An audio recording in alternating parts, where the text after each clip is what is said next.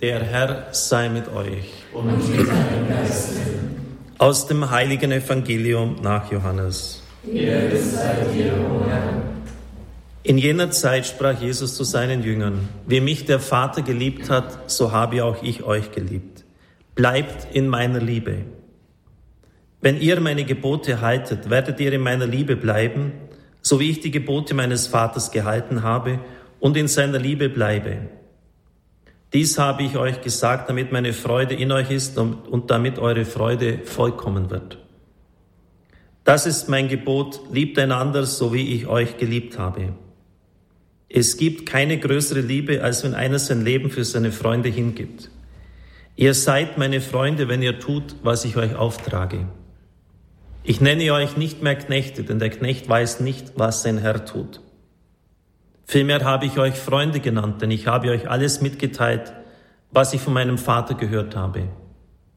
Nicht ihr habt mich erwählt, sondern ich habe euch erwählt. Und dazu bestimmt, dass ihr euch aufmacht und Frucht bringt und dass eure Frucht bleibt. Dann wird euch der Vater alles geben, um was ihr ihn in meinem Namen bittet. Dies trage ich euch auf, liebt einander. Evangelium unseres Herrn Jesus Christus. Los sei dir, Christus. Liebe Zuhörer, liebe Zuschauer, im Leben von Menschen kommt es vor und manchmal gar nicht so selten, dass sie von irgendwelchen fixen Ideen heimgesucht werden. Das kann sich bis zu zwangshaften Vorstellungen steigern dass sie zum Beispiel von neidvollen Gedanken auf andere Menschen nicht loskommen, vom Hass. Oder zwanghaft meinen, immer bestimmte Dinge tun zu müssen. Oder bestimmte negative Dinge in ihrem Kopf einfach nicht losbekommen. Die Ratschläge, die dann andere geben, schlag dir das aus dem Kopf, denk halt was anderes, sind hilflose Versuche, dem abzuhelfen. In der Regel nützt das gar nichts. Meistens vergeht das auch wieder. Was aber, wenn es bleibt? Was aber, wenn solche schlimmen Gedanken immer wieder kommen, immer rascher wiederkommen und nicht mehr weggehen? Sie sagen, dann sind Sie ein Fall für den Psychiater. Nun gut, dann war es der heilige Franz von Sales auch ich würde gerne eine Dialogpredigt machen, aber da müsste man noch ein bisschen mehr die Mikrofone aufstellen und so mit ihnen sprechen können. Was ist wohl der schlimmste Gedanke für einen religiös praktizierenden Menschen? Was könnte da das Schlimmste sein, was ihn als fixe Idee plagt? Du bist verdammt. Du gehörst in die Hölle, du hast die Fahrkarte dahin schon gelöst und dort wirst du in alle Ewigkeit bleiben. Stellen Sie sich vor, Sie werden von diesem Gedanken geplagt. Und genau das war im Leben des heiligen Franz von Sales der Fall. Er war damals 20 Jahre alt, hat in der Sorbonne in Paris studiert und ist dann in die leidenschaftlichen Diskussionen seiner Zeitgenossen um die Prädestinationslehre, das heißt die Lehre von der Vorbestimmung Gottes, von Calvin mit hineingezogen worden. Calvin hatte gelehrt, der bekannte große Reformator in der Schweiz, er hat 60 Jahre vor ihm gelebt. Gott erschafft die Menschen nicht alle gleich, sondern er bestimmt die einen zum ewigen Leben und Gott bestimmt die anderen zur ewigen Verdammnis. Das nennt man die doppelte Prädestination. Katholische Lehre ist, wir sind zur Seligkeit bestimmt, für den Himmel. Es gibt keine Prädestination zur ewigen Verdammnis. Denn das hieße ja, dass Menschen, die auf die Welt kommen, von vornherein für die Hölle bestimmt sind. Und das lässt sich wirklich nun schwer mit einem Gottesbild, wie es die Evangelien verkündigen, vereinbaren. Aber das war damals Lehre. Je nach dem Ziel, zu dem der Mensch geschaffen ist, so Calvin weiterhin, sagen wir daher, dass er entweder zum Tod oder zum Leben vorherbestimmt ist. Ein für alle Mal hat Gott bestimmt, welche er in sein Heil aufnehmen und welche er der Verdammnis überantworten wolle. Dann kam noch eine Zeit geistiger Überanstrengung zusammen und er hat mit niemand sich darüber ausgetauscht, was auch furchtbar ist, wenn man niemand hat, mit dem man über solche Nöte sprechen kann. Ein wenig Trost fand er beim Lesen der Psalmen, aber dann ging es erst richtig los. Diese Prüfung dauerte sechs Wochen. In dieser Zeit hat er vollständig den Schlaf verloren. Der Tod stand ihm ins Gesicht geschrieben. Zitat, er war mager und gelb wie Wachs. Man fürchtete um sein Leben. Dann ist er eines Abends vom Kolleg durch die kalten Straßen von Paris nach Hause gegangen und er stürzt sich in die Kirche Saint-Étienne de Prier.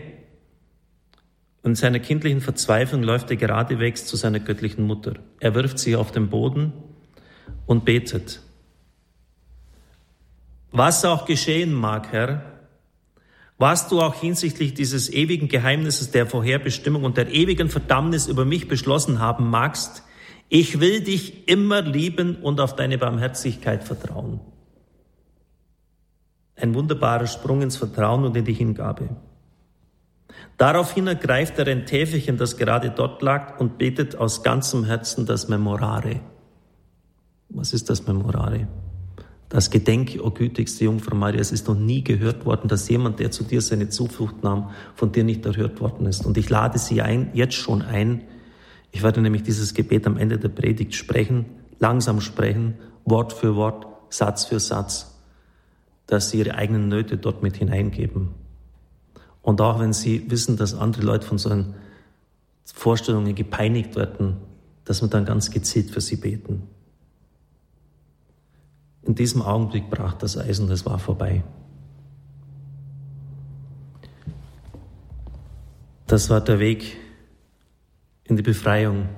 Und ich weiß, liebe Zuhörer, liebe Zuschauer, allein schon dieses Wissen, dass es diesem Kirchenlehrer, das sind nur ganz wenige Heilige, die zu Kirchenlehrer erhoben werden, diesem Ordensgründer, er hat mit Franziska von Chantal den Orden der Heimsuchungsschwestern gegründet, einem der größten geistlichen Meister aller Zeiten, dem Verfasser der Philote, ein Klassiker bis auf die heutigen Tage lesenswert, ein, ein Muss für jeden, der irgendwie mit Theologie oder Spiritualität sich beschäftigt.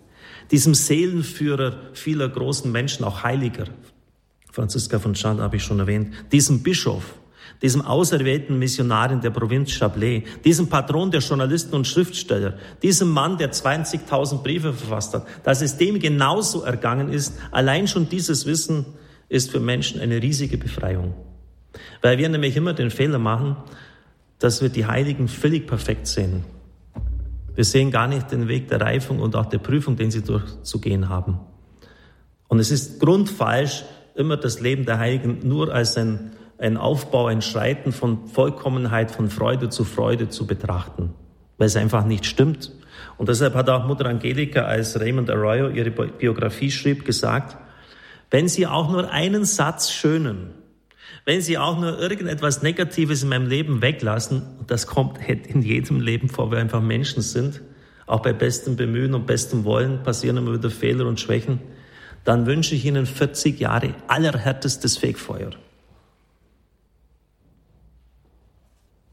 Jemand hat mir einen Brief vor längerer Zeit einmal geschrieben, es war unendlich tröstlich für mich zu wissen, dass Franziskus von Depressionen geradezu geschüttelt worden ist der größte Heilige des Mittelalters. Die Christusfigur. Und er hat im Gebet natürlich dagegen gekämpft und er hat es überwinden können. Aber das muss man einfach wissen, dass er nur so der Bruder immer froh geworden ist, weil er durch diese unglaubliche Schule des Leidens hindurch musste. Könnte ich Sie weiter fragen, wer hat den größten Orden der katholischen Kirche gegründet? Der einflussreichsten Orden der Neuzeit der wie kein anderes sich verdient gemacht hat um die Geschichte der Kirche. Ignatius von Loyola. Er gilt als der Meister in der Unterscheidung der Geister. Keiner hat wie er die Geister unterschieden. Und deshalb war er auch so erfolgreich mit seinem Orden.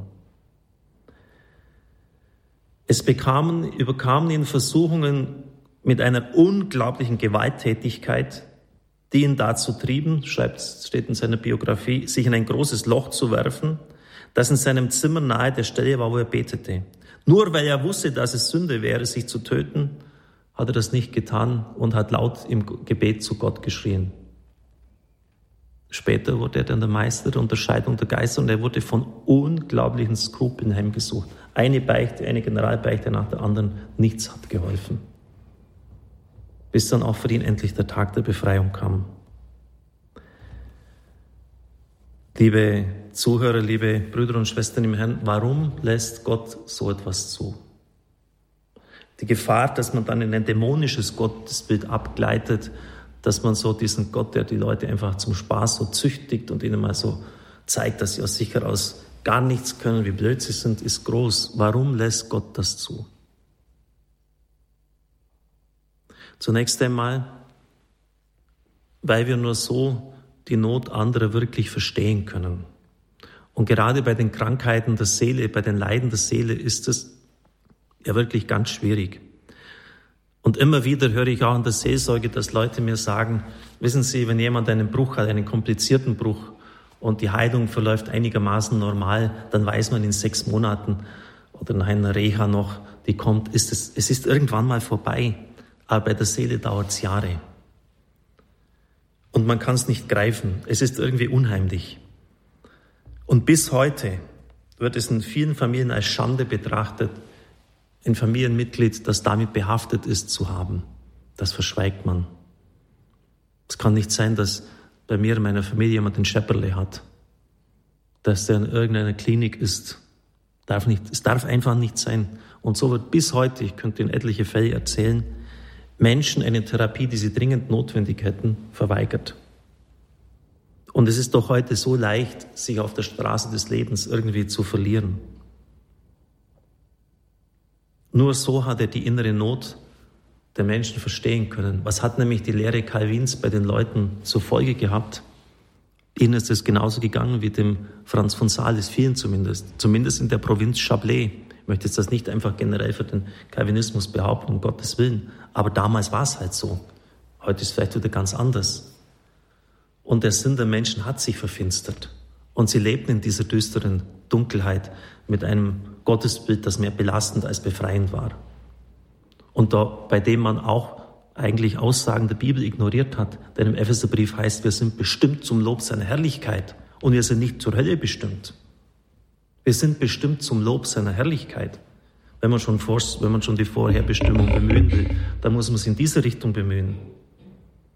Und so hat er sich als, gerade dann als er Priester war, mit gut 20, als Missionar beworben in dieser Provinz südlich von Genf, Chablais.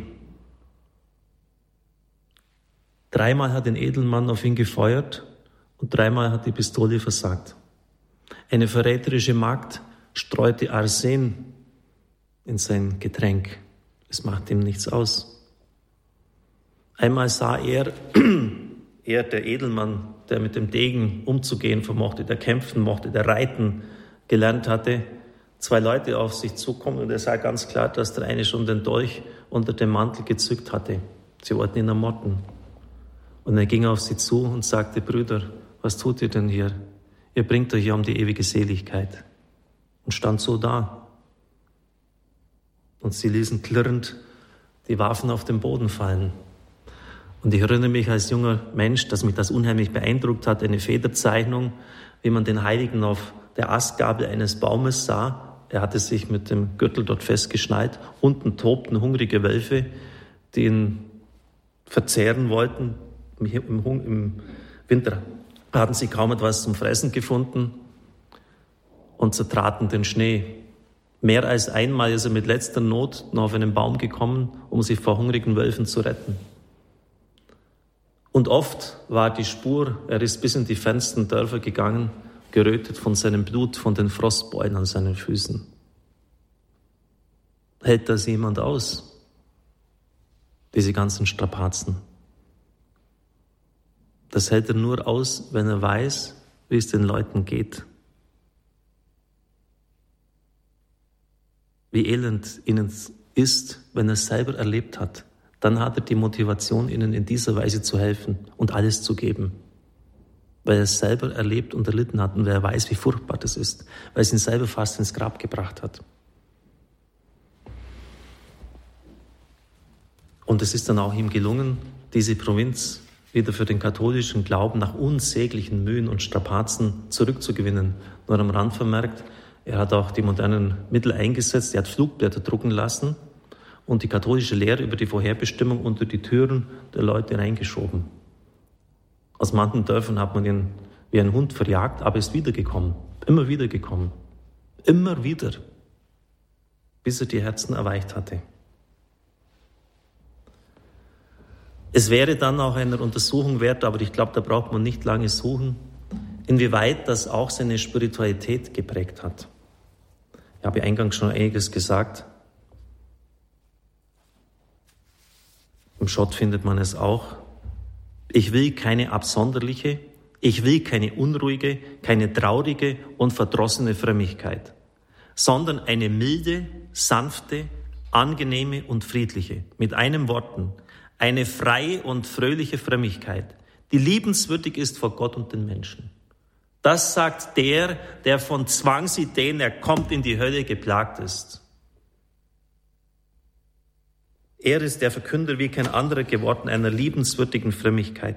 Sag und tu alles, was zu sagen und zu tun ist, in freundlicher Stimmung. Deine Frömmigkeit sei liebenswürdig, nicht aufdringlich. Verbirg sie. Liebe die unauffällige Tugend. Deine Frömmigkeit darf niemand lästig fallen. Mach kein Spektakel draus. Das ist ein alleroberster Grundsatz.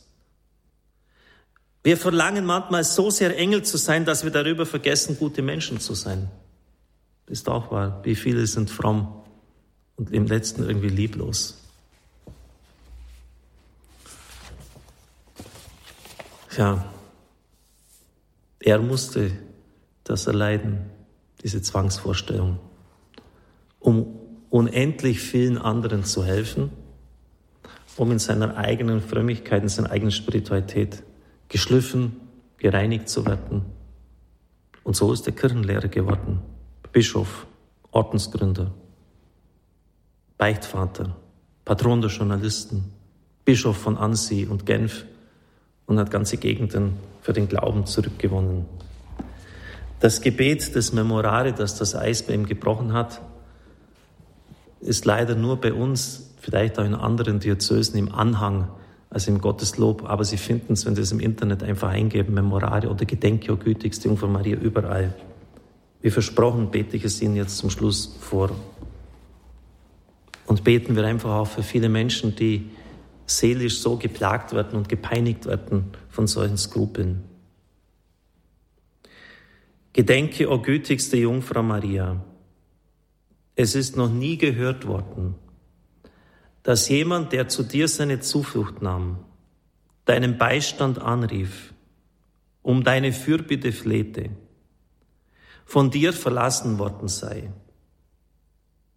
Von diesem Vertrauen beseelt nehme ich meine Zuflucht zu dir, o Jungfrau der Jungfrauen und meine Mutter.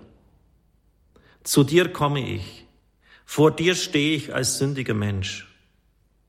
O Mutter des ewigen Wortes, verschmähe meine Bitte nicht, sondern höre sie gnädig an und erhöre mich.